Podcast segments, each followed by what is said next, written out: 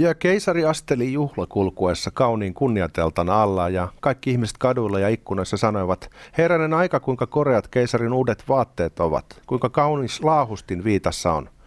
Voipa sentään kuinka ne istuvat. Ei kukaan tahtonut ilmaista, ettei hän nähnyt mitään, sillä olisi hän samalla ilmaissut olevansa hyvin typerä. Keisarin vaatteet eivät vielä koskaan olleet herättäneet sellaista ihastusta. Narreilla sen sijaan on vaatteet päällä, puhtaan valkoisissa vetävät Heikelä ja Koskelo. Viettomuutemme vakuudeksi valkoista päällä. Hei, ähm, tänään me keskustellaan koronasta ja koronan alkuperästä. Ja nyt näyttää sillä lailla, että muutaman vuoden äh, foliohattuulun jälkeen paraatiovista sisään saapuu teoria, jonka mukaan tämä oli laboratoriossa kehitetty ja sieltä karannut. Tai karannut ja karannut, kuka nyt sitten uskoo mitä, mutta tauti oli valmistettu. Brittilehti Sunday Times teki laajan selvityksen asiasta ja vaikka tässäkään nyt sataprosenttista varmuutta on, niin kyllä rupeaa aika pitkälti näyttää siltä, että tota, ei savua ilman tulta. Tänään muuten on se päivämäärä, kun vuonna 1991 Pablo Escobar antautui poliisille ja hänen huumekartellinsa sen mm. Siljan tien sitten kaatui. Tämä oli ikävä. Väärinkäsityksiä oikoaksemme meillä ei ole valkoista päällä tämän takia. Niin, ei. ei. Tämä, me, me, tämä ei ole siis surunpäivä millään tavalla. Mutta hän oli menestynyt liikemies, miljardööri ja, ja sitten vaan valtio halusi häneltä kaiken viedä. Mm-hmm. Ikävästi veivät sitten hänet vankilaan. Ei kun mitä hänelle kävi? Älä kysy multa. Eikö hän kuollut? No, no varmaan, mutta Mä en nyt osaa tota, Sorry, Escobar 101 ja tästä ulkomuistista. Täällä vedetään apupyörillä. Joo, eh, mutta sen mä muistan, että ainoa, joka Suomessa käytti noihin aikoihin valkoisia housuja eh, Escobarin eh, vanavedessä oli Spede Pasanen. Joo, totta. Spedellä oli valkoista housusta aina ja se on, se on ryhdikkään miehen merkki. Ehdotan, että mennään Etelä-Amerikasta seuraavaksi pohjoiseen Amerikkaan. Nehän on siinä lähekkäin toisiaan ja molemmissa ilmeisesti kokaini näyttelee roolia. Hei, San Francisco. Äh, hieno äh, kaupunki, monen innova, äh, innovaation alkulähde tai kokoamisasema, miten vaan. Äh, sehän on nykyään käsittämätön persläpi. No, tämmöistä uutista sieltä kuuluu ilmeisesti kodittomuutta ja kaiken maailman rikollisuutta ja mitä kaikkea siellä on? Äh, kyllä, telttakylää, kadulla ja seuraavallakin kadulla Teltakylään liittyy kodittomuus, huumeiden vetäminen avoimesti julkisesti sekä sitten tällainen yleinen aggressiivisuus ihmisiä kohtaan sekä rikollisuus. Jossa näkyy tutkimus, että San Franciscon keskustassa ei ole yhtään korttelia, kadun pätkää, risteystä tai kulmaa, jota ei olisi tahdittu ihmisulostella. Joo, Katos, kun tässä nyt on sellainen juttu, että nämä progressiivit Kaliforniassa ja tässä tapauksessa San Franciscossa ovat määränneet nipun erilaisia lakeja, joista kaikki tämä helvetti on syntynyt. Siellä on monta erilaista, mutta esimerkiksi nyt vaikka tämä, että koditonta, jos teltta tulee sun tota, rapun oven eteen, niin sä et voi närkästyksissä soittaa poliisille, että täällä on joku teltta luvatta, koska poliisi ei voi sitä siirtää, sehän on ihmisen koti ja ihmisellä on oikeus asua o- siinä sun rapun alakerrassa. Onko tämä oikeasti ihan niin kuin yksi yhtä, että tämä on vähän niin kuin poliittisesti tuotettu tämä ei varmaankaan se kodittomuusongelma, mutta siis se tilanne, että, että kaupunkit rupeaa olemaan Kaliforniassa vähän vaikeasti asuttavia. Niin, mä tiedän poliittisesti, käännät sen miten päin vaan, mutta samassa ö, ö, rytäkässä, että nämä ryöstelyt erilaisista kaupoista ja oma, omaisuuden suoja, niin sitäkin on niin kuin – laskettu, kun ajateltu, että ei pikkurikoksista ihmisiä pidä tuomita sillä tavalla, niin no sitten se johtaa siihen, että, että jengi tietää, että ne menee kauppaan sisään, niin ei kukaan saata kyttiä, koska ei kytillä ole aikaa tulla tänne näin. Ja sitten sä nipistät tavallaan tietyn rajan alle, niin sä et saa mitään syytettä. Joo, sitä pidetään pienenä rikkeenä. Mm. ja se raja on yllättävän korkea, muistaakseni joku tuhat dollaria tai jotain. Niin. Ja sitten tota, kun tässä on ollut tätä BLM liittyvää aktivismia aika paljon viimeisenä vuosina, ja pikkurikollisuus painottuu etnisesti afroamerikkalaisiin, eli mm-hmm. rikollisuustilastot on aika karua luettavaa, niin eh, parhaimmillaan tämä progressiivinen argumentti on mennyt sillä tavalla, että se mitä sieltä Walmartista tai 7-Elevenistä haetaan, niin se on reparation, siis korvauksia. I kid you fucking not orjuuden ajan sorosta. Okei. Okay. No. no ei mitään, toivottavasti helpottaa nyt sitten. Öö, tota, sitten on myös tämä overpriced CEO tax. Eli jossain vaiheessa huomattiin, että hetkinen nämä San Franciscon ö, isot tekkiputiikit, niin nämähän vetää nämä toimarit ihan mielipuolisia liksoja. Niin ne vetää. Ja, no se on totta. Mutta sitten ö, keksittiin tällainen laki, että, ö, tai ikään kuin verosysteemi, eli että jos ö, toimarin ja keskiverto palkansaajan samassa yrityksessä ja. käppi on hirveän iso, niin sitten sitä kompensoidaan sillä, että sitä yritystä verotetaan kokonaisuudessaan helvetin paljon ankarammin. Et jos toimitusjohtajalle maksetaan pienempää palkkaa, niin sitten se yritys ei joudu maksamaan niin paljon veroa. Niin, eli siis tuotetaan sitä tasa-arvoa Joo. nimenomaan tällä tavalla mekaanisesti ulkoapäin sörkkien markkinoiden toimintaan puuttuen. Eikö yleensä niin markkinat ole siis sillä tavalla – ei ne kovin reilut ole välttämättä, mutta ne on tehokkaat. Eli äkkiseltään tulee sellainen fiilis, että jos ruvetaan puuttumaan yrityksen toimintaan tai markkinoiden toimintaan, niin voi tulla sellainenkin ajatus, että, että sen yrityksen kannattaisi numeroiden valossa siirtyä vaikka viereiseen osavaltioon.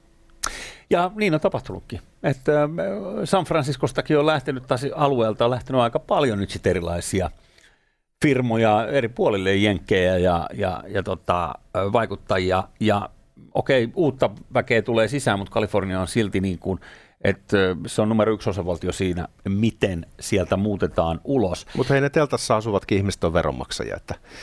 Niin ja yhtä arvokkaita ihmisiä niin. kaikki. Ja siis hyvinvoinnin kannalta niin, niin kyllä, kyllä. tosi tärkeitä. Tähän teitte Särren kanssa siis ohjelman, joka käsitteli pelkästään Kaliforniaa. Joo. Onko siinä, se on siis Yle puheella kuunneltavissa se podcast-sarja. Käsitelläänkö siinä San Franciscon kodittomuusongelmaa? Tai... On siinä pariskin jaksossa, ja siis se ei pelkästään San Francisco, vaan muuallakin ennen kaikkea aivan, aivan. Mutta, mutta joo, kyllä me siinä käydään läpi, että meillä on siinä niin aika monta ihmistä, jotka asuu siellä ja kommentoi myös sitä asiaa, että niin kuin, mikä meininki. Kannattaa ehkä tsekata se. Mutta haluan näyttää sulle tässä tweetin nyt sitten viimeaikaisista käänteistä. Tämä on äh, tuosta reilu viikon takaa. San Francisco on herännyt tähän ongelmaan, että asiat on tuulettimessa ja he osti tällaisen 6 miljoonan dollarin kampanjan, jolla maine saadaan palautettua, eli niin kuin mainoskampiksen. Eikä. Siis tässä todetaan tota Schellenbergin twiitissä, että, että he ostivat 6 miljoonan arvoisen mainoskampanjan, jolla yritetään hälventää mielikuvaa kaupungista huumeiden ja rikollisuuden riivaamaksi helvetin esikartanoksi. Niin. Joo, ja sitten kuusi päivää myöhemmin kaksi suurinta hotellia ilmoitti, että tämä ei ole enää meidän paikkamme, eli, eli uh, we are out of here. Eli he eivät enää usko, että se kaupunki pystyy fiksaamaan itseään. Ei niin. Eli fiilis on vähän niin kuin Suomessa sosiaalidemokratian keskellä. Että sulla on sellainen fiilis, että maa voisi ehkä vielä pelastaa itseltään, mutta sä et ole ihan varma, onko se enää mahdollista. Mm. No onneksi meillä ei ole vielä näin pitkällä, ja tietysti ilmastokin on sellainen, että se ei oikein tue tätä teltta-asumista noin niin kuin ympäri vuoden samalla tavalla. Mutta ei, ei niin kuin hyvältä näytä. Ja hassu juttu, kun sä otit tämän puheeksi tämän ö, Kalifornia-sarjan, niin sitä Särren kanssa kun nauhoittelimme, niin äh, okei, okay, puhuttiin just tästä kaikesta maailmanlopusta, mikä ehkä Kaliforniasta äh, meihin koittaa, ja mä laitoin pausen päälle ja oli sillä että okei, okay, mihin viedään seuraavaksi tätä juttua, ja yhtäkkiä tota, Särkisterin puhelin alkaa soittaa täysiä, siis ilman, että siihen kosketaan tai muuta, biisiä, jonka nimi on nimi on There's Still Hope for California. Okay. Siis, niin siinä vaiheessa, kun me nyt puhutaan tästä, et, et, miten meiltä tai miten paljon nämä laitteet vakoilee ylipäänsä meitä tai passiivisesti kuuntelee, niin mä ymmärrän sen, että kun sä sanot sanan äh, Porsche, niin sulle tarjotaan Porsche-mainoksia. Äh, se on ihan niin kuin, mä, mä ymmärrän sen logiikan, ja. menee niin kuin big datan kautta. Mutta se, että sulle tulee niin kuin täsmänä joku biisi äh, Spotifyn kautta soittoon, yksi, kaksi yllättää, mitä sä et ole ikinä hakenut tai muuta, äh, ikään kuin kommenttina siihen keskusteluun, minkä tämä luuri on kuullut. Niin siinä vaiheessa mulla tulee vähän sellainen, tiedätkö, että mm, minkälainen sattuma tässä nyt voi olla kyseessä? Tämä on tota, pikkusen kuumottavan kuulonen tarina ja kaikki tämä big tech, joka tämänkin äh, sattuman taustalla on, niin sehän on kalifornialaista. Eli, niin on. Että Eli se siellä... ilmeisesti reagoi Kalifornia-sanaa herkemmin kuin muihin osavaltioihin. Joo, mutta semi, semi Big Brother-fiilis tästä tuli. Se täytyy sanoa. Mutta toivottavasti San Franissa niin kuuden miltsin mainos keikaus toimii ja pyyhkii kaikki ongelmat pois, koska sillä tavallahan se on mainoksia mainoksia lisää ja kaikki on okei. Mennään kohta korona-aiheeseen, älkää huoliko, mutta ongelmia on myös Suomessa, nimittäin Helsingin asuntomarkkinoiltahan kuuluu jutskaa, että vähän piiputtaa, ei oikein myynnit, myynnit etenee, jengi pyytää edelleen liian suuria hintoja kämpistä ei mene kaupaksi. Niin joo, joku, Mutta... joku asiantuntija sieltä sanoi, että 30 pinnaa saattaisi olla sellainen niin kuin kermaa päällä näissä asuntojen hinnoissa. Mutta mulla on sulle kämppä nyt kuitenkin, joka no. Taas. näyttää sulle. Tota, tässä on hienot maisemat, tuossa skattalta. Okei. Okay.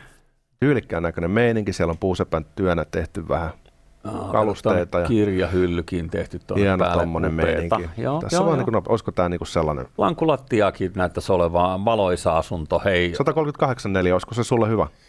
No kyllä se nyt tuollaiseksi kakkosasunnoksi menisi. Mitä tota, minkälainen pyynti? Mitä bungaa? 2,7 miljoonaa. Tukeva. siis sehän on mitä 20, mitä Joo. 20 tonnia neljä vai? No semmoista. About. Tota, ei ole ihan vielä mennyt viesti perille kaikille, että ne hinnat on nyt laskenut, että nämä huippuvuosien pyynnit ei ehkä ihan löydä sitä ostajaa. Eli jos markkinat toimii Suomessa, niin tätä kämppää ei osta kukaan. Ja. No, jos olet ostanut tuon jonain äh, pommina, ja sitten laittanut itse siihen muutamasta tuusaa remontteihin ja pintamateriaaleihin ja Italiasta marmorit keittiöön ja niin. you know, niin äh, kyllä se niin harmittaa sitten, että sä et saa mitään sokeria siihen päälle. Niin, kyllä. Ja sitten tota, itsekin yhtä kämppää tuossa rempaneena, niin niin, niin tota, tuommoinen puusepän työ, niin se maksaa helposti se 50 tonnia. Nyt se ongelma on se, että tämä asunnon myyjä yrittää myydä sen viidellä sadalla tonnilla. se voi niin, sen, sen puusepätyö. Niin se, Mutta se, ne portaat olikin hienot siinä oli. yleensä. Ja, siis, ja jos joskus vielä joku lukee jotain kirjoja, en tiedä, mutta mut ainakin se näyttää hyvältä. Joo, erittäin makea kämppä, mutta eh, ehkä tällä kertaa tota, ei oteta sitä katkosasunnoksi sen takia, että se on suolaisen hintainen. Mutta... Joo, ja sittenhän se on hankalien liikenneyhteyksien päässä, sehän on siellä Esplanadien takana ja muiden remonttien takana. Eihän sieltä pääse ainoastaan veneellä pois kunnolla. Mutta nyt mennään tähän koronakeskusteluun, koska tota, katsojat raivostuu, kun me käsitellään kaikkia muita aiheita kuin mitä otsikossa lukee ensin. Eh, me voidaan eh, ensin käydä läpi tätä, että mitä nämä uudet paljastukset Sunday Timesin selvitykset selvityksessä on, josta sitten tekniikan maailma on suomen kielelläkin uutisoinut. Ja sitten voidaan keskustella siitä, että mitä tämä voi tarkoittaa tulevaisuudessa Yhdysvaltojen ja Kiinan välisille suhteille. No niin, eli on vuosia puhuttu äh, Wuhanin tietystä laboratoriosta, äh, ja on vihjailtu, että se saattaisi olla lähtöisin sieltä laboratoriosta, että se ei ollutkaan niin kuin lepakko, joka oli torilla, jota joku puras vahingossa ja sen jälkeen kaikki alkoi kuolee. Ja tota, nyt näyttää niin kuin siltä, että viimeisten tietojen valossa niin on hyvin todennäköistä, että se on nimenomaan labrahommiin. Näinpä. Mä lukasen tästä pienen tekstin. Tämä on hyvä, hyvä kama. Kiinalaiset tieteilijät kehittivät wuhanilaisessa laboratoriossa uusia mutantteja maailman vaarallisimmista koronaviruksista samaan aikaan, kun koronapandemia alkoi. Näin arvioidaan brittilehti Sunday Timesin laajassa selvityksessä. Sen mukaan SARS-CoV-2-virus todennäköisesti karkasi Wuhanin virologisesta instituutista. Mm-hmm. Virusmuunnosten kehitystyötä tehtiin yhteistyössä Kiinan armeijan kanssa. Selvityksen mukaan yksi keskeinen syy sille, että asia on pysynyt salassa, on se, että armeija rahoitti tutkimusta. Käytännössä se tarkoittaisi, että Kiinan armeija on kehittänyt hankkeessa biologisia aseita. Ja jottei homma olisi liian virtaviivasta ja yksinkertaista, niin nyt tätä virologista instituuttia rahoitti myös Amerikan Yhdysvallat aiemmin. Ja Tämäkin on niin myönnetty pala palalta pitkin hampain, että jopa tämä Anthony Fauci, COVID-arkkitehti Yhdysvalloista, niin hänkin on joutunut niin pala palalta myöntää, että joo, joo, joo, okei, kyllä, joo, totta kai me niin rahoitettiin sitä, mutta en tiedetty, että se on niin tällaista tai että se on niin tällainen meininki. Niin me aletaan olla aika lähellä sellaista tilannetta, missä sun ei tarvi enää kovin montaa nykäystä viedä tätä hurjaa salaliittoteoriaa mm, pidemmälle, niin se alkaakin vaikuttaa aika erikoiselta. Tämän selvityksen mukaan yhdysvaltalaiset on rahoittanut sitä toimintaa 2000-luvun alkupuolella osittain. Ja sitten alu, tarkoituksena on ollut jäljittää SARS-viruksen alkuperää. Pian toiminta keskittyy yhä riskialttiimpiin koronaviruskokeiluihin. Mm-hmm. Eli kyllä tässä on niin kuin Seta Samulinkin sormenjälkeen nähtävissä se, mihin se on sitten kehittynyt öö, vuoden 2016 jälkeen, jos siitä on tullut Kiinan armeijan operaatio ja, ja painotus on ollut jotain ihan muuta kuin tutkimushyödyt ihmiskunnan hyväksi, vaan biologisia aseiden kehittäminen, niin, niin se voi olla, että Yhdysvallat ei välttämättä Kiinan armeijan kanssa tee yhtään mitään tutkimusta, koska he ovat käytännössä olleet kyllä jo tuossa vaiheessa niin kuin verisiä kilpailijoita. Jos. Tämä ei poissulje sitä mahdollisuutta, että siellä olisi yhdysvaltalaista vaikutusta, mutta voi olla, että tämä on niin kuin lähtenyt jollain muulla tavalla ja päätynyt lopulta kiinalaisten biolo- biologiseksi aseeksi. Ja, ja tässäkin muodossa tämä tarina on siis aivan niin kuin pff, ainut Ja sitten se, mikä on hämmentävää vielä tässä, että kun yhtenä äh, tota, osallisena yllätys, yllätys Twitter Files ähm, ähm, tota, taho tässä pommin purkamisessa, tämän, tämän äh, informaation liikkeelle laittamisessa, äh, joka sitten sai äh, nimettömiltä Yhdysvaltain hallinnossa olevilta tällaisilta pilliviheltäjiltä, huonosti käännettynä, niin äh, tätä dataa pitkällisen suostuttelun jälkeen. Eli tämäkin on ollut niin kuin hallinnossa tiedossa pitkään tämä asia, mitä nyt luemme. Ja. Eli siellä on mietitty myös äh, niin kuin kielikeskellä suuta, että... Tämä näyttää nyt vähän pahalta. Tämä näyttää nyt vähän pahalta, eikä tätä ole siis mikään niin kuin virallinen hallinnon kanava missään nimessä myöntänyt, vaan tämä on tehty tällaisena whistleblowerina. Reagan aikanaan sanoi, että let the information flow.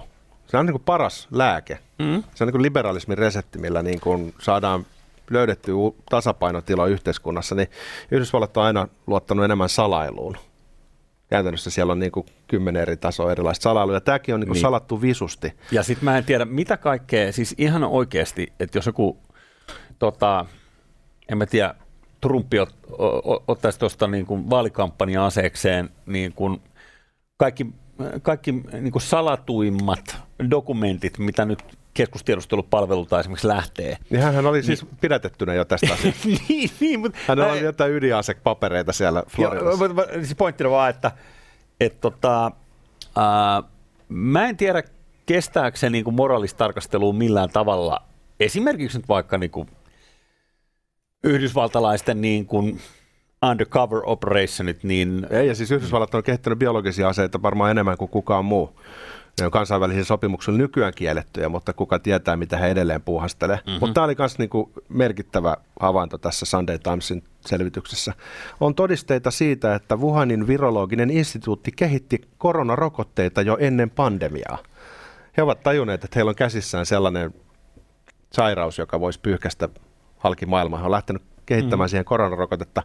Ja sitten kiinnostavaa on se, että he on pystynyt ilmeisesti sörkkimään korona viruksen sellaiseksi, että se on tappanut ihmisiä ympäri maailmaa.